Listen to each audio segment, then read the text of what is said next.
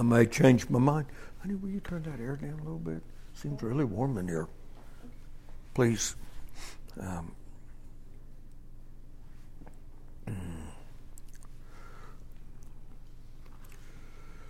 well, I have a story for you tonight. Did, did, did anybody not guess that? you like stories? Oh, I didn't know whether you like them or not, but okay. 1966. Where were you? Some of us were out of high school, some were married, some were out of college, some had children. I know one among us that was in the second grade.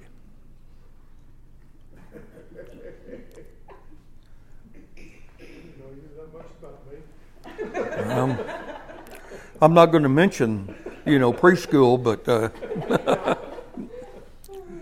1966 was the year that Time magazine published its controversial issue, Is God Dead? It was also America's darkest hour. It'd be 35 years before 9 11, but America was already engaged in its most controversial war. A war that claimed 58,000 American lives and 350,000 wounded. And there are those today who want to engage America in Eastern Europe. And I have to ask for what? In 1966 alone, there were 6,000 casualties.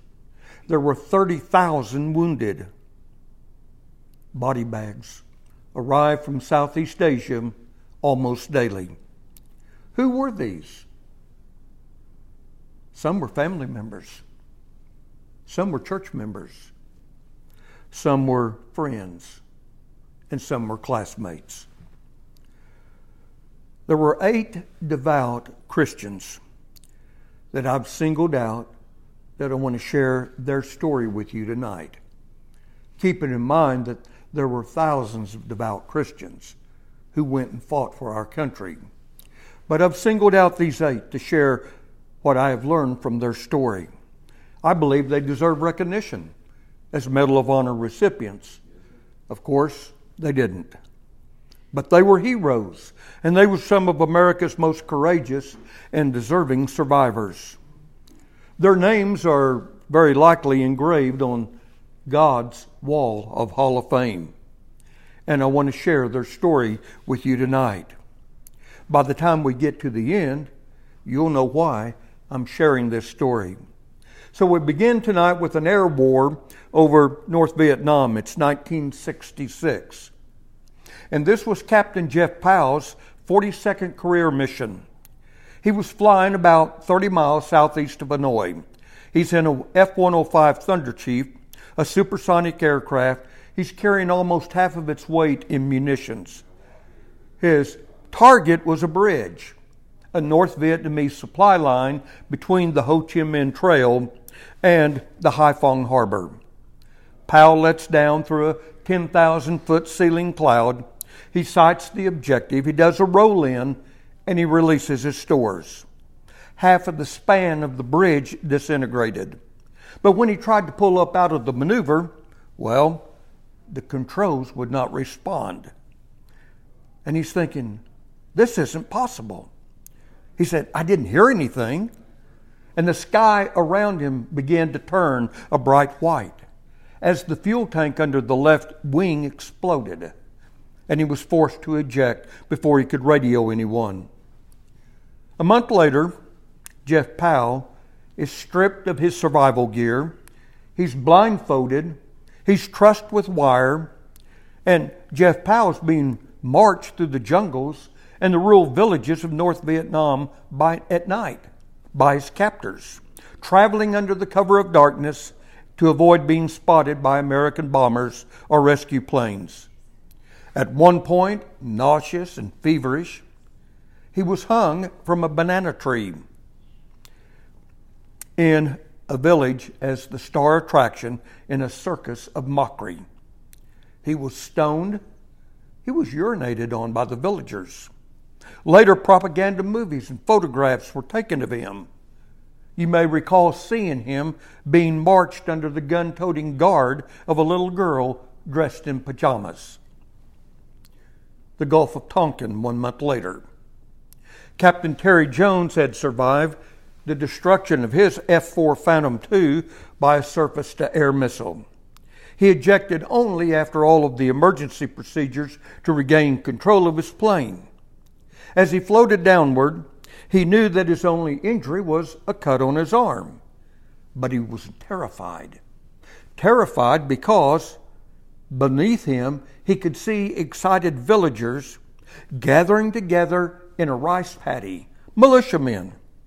There they were brandishing machetes, weapons, and guns.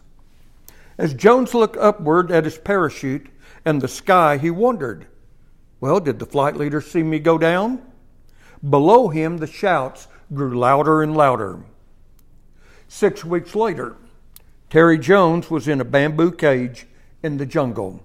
He's lying on his stomach with his feet in wooden stocks. His arms are tied behind him with wet ropes. Following this torturous confinement, he was taken to a temple near a rice paddy where he was turned over to a North Vietnamese officer who had with him another American pilot with native garb. The officer told the two prisoners that they would be taken to Hanoi, and if they tried to communicate with each other, well, both of them would be executed. Hanoi, the same year, 1966. Thus, Jeff, uh, Jeff Powell and Terry Jones and many others like them, they came together at a place that the Americans airmen called the Hanoi Hilton. It was a triangular building the size of a city block surrounded by a dry moat. It had 20 foot high walls studded with sharp hunks of glass and topped with electrified barbed wire. The prison had been built, built by the French during their occupation of Vietnam and there was still a guillotine in the basement. Inside, from the cell block called Heartbreak, a prisoner in solitary confinement could be heard crying, Oh God, oh God, help me, oh God. Please help me. Because he would not give his captors information beyond his name, his rank, his serial number, and his date of birth. He had been bent over backwards. He had been tied so that his spine threatened to snap like a dry branch at any moment. Jeff and Terry had by now lost 40 pounds. They were down to about 110. They both went through heartbreak. Everybody did. They were classified and then they were moved to another area of the Hilton. Some prisoners were sent to some of the outlying camps. The frequency and the severity of the torture depended upon the um, prisoner's rank and the quality of information that he could give to the enemy. From the period of 1966 to 1970, Major James Kasler, he arrived at the Hilton. He's got a broken thigh bone. It's sticking in his groin. He was beaten from 6 a.m. to 10 p.m. each hour for days on end. His head was smashed. His buttocks was ripped to hamburger by fan belts. His mouth was so, so severely bruised that he could not open it, and one of his eardrums was ruptured. But Kasler found that if he recited the Lord's Prayer, concentrating intently upon it, he was able to block out the pain for a period of time. Norman McDaniel knew it was 5:30 a.m because the morning gong had sounded.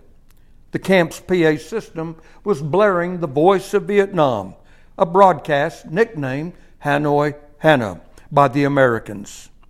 McDaniel folds up his mosquito netting. He blots out the propaganda with a verse that he had remembered from his youth Lo, I am with you always, even unto the end of the world. Captain James Ray, shot down on Mother's Day, 1966. He had now been in solitary confinement for two years. Each day's menu for him consisted of two servings of pumpkin soup and a a lump of pig fat. He shared his cell with ants, mosquitoes, and flies. It would have been easy to lose one's faith, but sometimes mysteriously, he felt he was not alone. His family and the people in his church back home in Texas, they were praying for him. From inside the cell at Heartbreak, Howard Rutledge could hear the guard walking through the corridor and methodically unlocking the thick teak doors of the cells. Rutledge counted to three, and then it was his turn. The key turned, uh, unlocked the door, and swung open.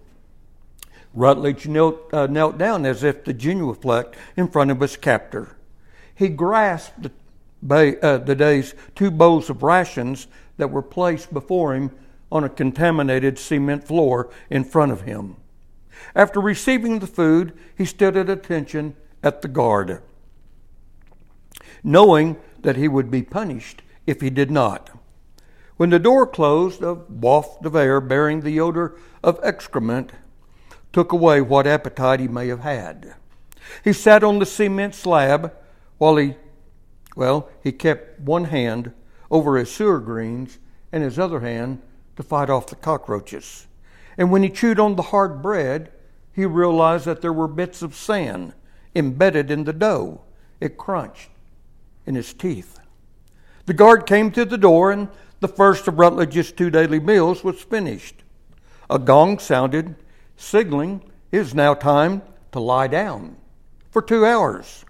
Periodically, a guard pacing the corridor would open up the Judas hole in the cell door just to make sure that he was prone. He snoozed until another gong sounded, the one that forbade him to lie down. And now it was time to either sit or stand for seven hours. Rutledge heard a soft whistle from the cell across from his. It was Larry Jenkins. He's whistling. Mary had a little lamb.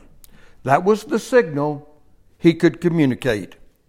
Rutledge placed his feet his bare feet on the cement slabs on either side of his cell, and he boosted himself up to the metal barred windows above the door. Howard, Jenkins whispered. I'm here, whispered Rutledge. I remember another story, Jenkins whispered quickly. What is it? I remember the story of Ruth and Naomi.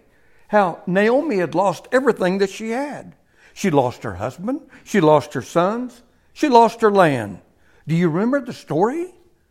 Oh, I just remember some of it, he said. Ruth was Naomi's daughter in law. Ruth was faithful to Naomi. She stayed with her. They went to a foreign land. What happened? Rutledge asked. Uh, can't remember that.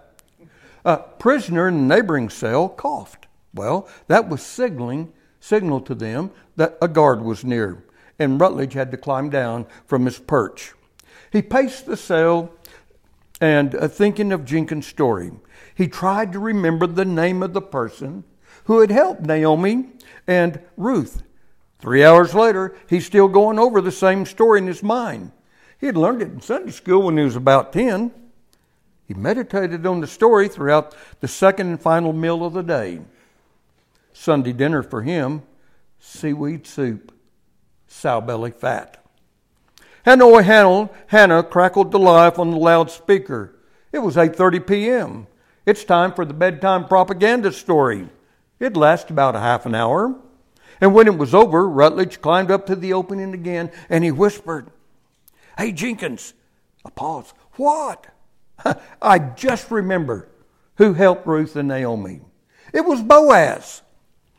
Gradually, communication between the prisoners improved. They made up a code. It was based upon the Morse code.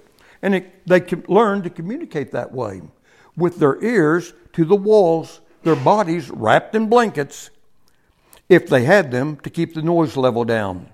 The alphabet was translated into a 5 by 5 dot matrix in which each letter was represented by the placement of vertical and horizontal wall taps. And once a prisoner, knew the code, he was online. By way of this network, the men recalled and taught each other scripture. They learned the names, they learned the serial numbers of every prisoner in the cell block. They learned who had been transferred, who was being tortured, and in this way they shared each other's pain. On Sunday morning, when the guard gave them a chance, the senior officers in each cell block thumped on the wall five times. This alerted the prisoners in solitary confinement and other cellmates that it was time to worship. The signal was church call. Each man recited to himself privately the Lord's Prayer, maybe the 23rd Psalm or the 100th Psalm. And then they had silent hymns and private prayers. A new prisoner was stuck in solitary confinement at the end of the building. Each morning he ran to keep in place, shaking the entire structure. After the new man was taught the tap code, he began running in this odd, jerky way. Seven men at the other end of the cell block deciphered the jogger's message I will lift up my eyes to the hills, from whence cometh my help. I will lift up my eyes. After un- an unsuccessful American rescue attempt on November the 11th, 1970, the North Vietnamese decided for security reasons to move all of the airmen in the outlying camps back to the Hanoi Hilton with other prisoners. To make room for the influx, new cells were partitioned off. Men were moved out of solitary into these large open bay type cells that could accommodate 40, 50, even 60 prisoners. The new cell block was called Camp Unity. And unlike the cells in Heartbreak, the cells in Camp Unity had huge, high, barred windows that let in rivers of daylight. Conditions improved somewhat. Occasionally, the prisoners were let out for reasons other than interrogation or torture. Sometimes they got to do chores. Anything was a relief from the boredom. They emptied the two gallon toilet bucket. They washed dishes. They cleaned the courtyard. And if they bathed or washed their clothes, well, they usually had to use sewage. For years, these prisoners had asked for a Bible. It was not until December 1970 did they even see one. Then the English speaking interrogator brought one into cell four, and the men gathered round. Jeff Powell read the Christmas story aloud, and then several of the Psalms, the Sermon on the Mount. The men were not sure how long they would have the Bible, or really would they ever see it again. So James Ray, the one shot down on Mother's Day in 1966, who had spent two years in solitary confinement, he turns to 1 Corinthians 13 and he memorized the chapter. The Bible was in the cell for two hours. On the condition that the prisoners follow an approved format, the North Vietnamese allowed as many as 20 men at a time to gather for formal church services. And this had to take place out in the courtyard, behind bamboo screens, which obstructed the view of the other cells. And there they worshiped, while the English speaking interrogator monitored everything that was said and everything that was done. On more than one occasion, the prisoners, well, they would digress from the format they would begin to recite scripture that had not been previously approved by the interrogator. And when this happened, the interrogator pushed himself into the circle, shaking his head furiously, and thrust the men back into their cells. One Sunday morning, James Ray called the men to order by leading them in singing the doxology. He prayed, We thank you, Lord, for your protection for your mercy, for bringing us together. Eight of the men then assembled in front of the group, and they sang, Holy, Holy, Holy, Lord God Almighty. Early in the morning, our song shall rise to thee. The prisoner's obvious determination to worship caused repeated confrontations with their captors. For example, a guard would hear the men singing hymns in their cell, and he would run and get the English speaking interrogator who would order, No, no political meetings. No, no, no, no. They'd argue, It isn't political. No, there's too many of you. You can't hold a political meeting. Join us. Find out. This isn't a political meeting. We will throw all of you in solitary confinement if you continue. Their argument was join us and see. Eventually, despite solitary confinement, threats of torture, and harassment, the captives wore down their captors and more freedom was given to those in Camp Unity. In early 1971, the North Vietnamese permitted three prisoners to copy the Bible for one hour a week. James Ray was one of the three. He sat at a wooden table and he began copying the Sermon on the Mount. The guards standing by, closely watching, he repeatedly had to place his elbow on the very verse that Ray was trying to copy. So sometimes he would do that for up to 15 minutes at a time. And then he would try to distract Ray with the most inane questions. During the five weeks that the program lasted, James Ray managed to copy much more than the Sermon on the Mount. Each day, he brought the precious words copied back to the cell, and Ray's cellmates would recopy the words in a crude fashion, a crude fashion that they had devised, writing on toilet paper rations with brick dust ink and a quill pen. They recopied the verses because each week Ray had to turn in the previous week's copies before he could transcribe more. The verses then were immediately memorized by different prisoners moving forward to the spring of 71. It marked the sixth year of torturous confinement. Easter Sunday, 1971. Captain Tom Curtis woke up early and he studied the notes and the verses that he and James Ray had assembled the previous evening. Curtis looked at the uh, roomful of sleeping prisoners around him 28 men all of them pilots. How had they managed to survive in this place?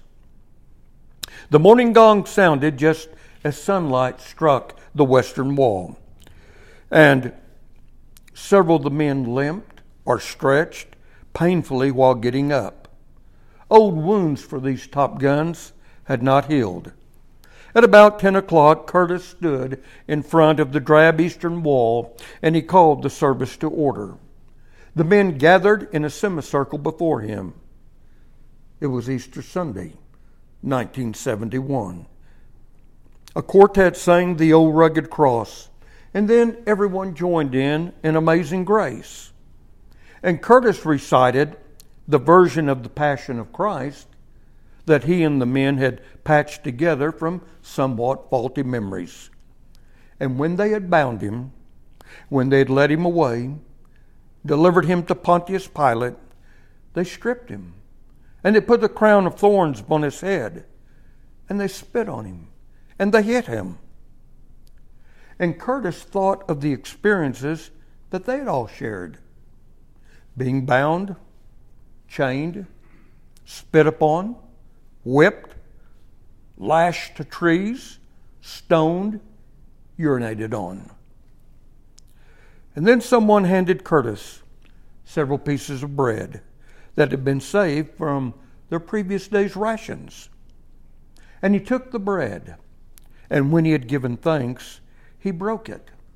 And he gave it to the disciples, saying, Take, eat, this is my body, it's broken for you. Do this in memory of me. The bread was passed and quietly eaten. And then Curtis repeated the verse about the cup. This is my blood shed for you. These men knew about blood, Curtis thought. Their own blood, flowing from open wounds, from lacerations, from ruptured eardrums, from torn out fingernails, blood that seeped through every makeshift bandage. And now they thought about Christ's blood shed for them. The cup of carefully saved seaweed soup was passed, and someone quietly hummed Amazing Grace. As Curtis brought the cup to his lips, he began to weep. He wondered did they have any right to identify their sufferings with the sufferings of Christ? But then, wasn't their presence in this place alive against all odds? A sign of Christ's continuing presence with them? He remembered that Christ had said that he would build his church and the gates of hell would not prevail against it. They were part of that church, a part of the broken body of Christ in every way. Yes, Christ had prevailed, for here they were, worshiping him in the jungles of a world gone mad, relying on him. They had nothing less than the privilege of showing the Lord's death, his burial, his resurrection, his presence, the church, in what was otherwise a living hell. Faithful Christian living lived out by eight devout American pilots Captain Jeff Powell, Captain Terry Jones, Major James Kasler, Captain Norman McDaniel, Captain James Ray, Captain Howard Rutledge, Captain Larry Jenkins, Captain Tom Jenkins. And they were joined by some 20 others, whose testimony declared, I bear branded in my body the marks of the Lord Jesus Christ. Galatians 6:17. For me to live is Christ. Philippians 1:21. Oh the depth of the riches of the wisdom and the knowledge of God. For who hath known the mind of the Lord? Who hath been his counselor? His ways are past tracing out but of him, because of him, and through him are all things to him be the glory forever. Romans 11:33 to 36. And unto me, who is the least of all of the saints, is this grace given, that I should preach, in their case, share the unsearchable riches of Christ. Ephesians 3 and 8. Brave men who defended our country with honor in light of daily persecution. And yet there were living examples who define what it means to love the Lord thy God with all of your heart, with all of your soul, with all of your strength. Amidst the senseless war that claimed 58,000 American lives and wounded 350,000. Let's pray. Father, we're so moved by your grace. Fellow servants that are persecuted, thank you for their bravery and their courage to defend our country, and in so many cases to be ignored by the public. Lord, I know that I was created to worship you to worship you above all else. You want me to trust you enough to worship you in all things. You want our worship amidst hardships, not just in the good times. And you desire my worship no matter what is happening around me. You're always worthy to be praised. And so, regardless of what is going on around me, I will worship you for you are greater than anything that I face. I worship you as my Creator, my Heavenly Father, the Almighty, the all powerful God, for whom nothing is impossible. You are my Redeemer, Restorer, Provider, and Protector, and all of your ways are good. I praise you with my whole heart, and I thank you for your unfailing love for me. I will not allow anything to keep me from worshiping you. Not circumstances, not even someone else's bad behavior.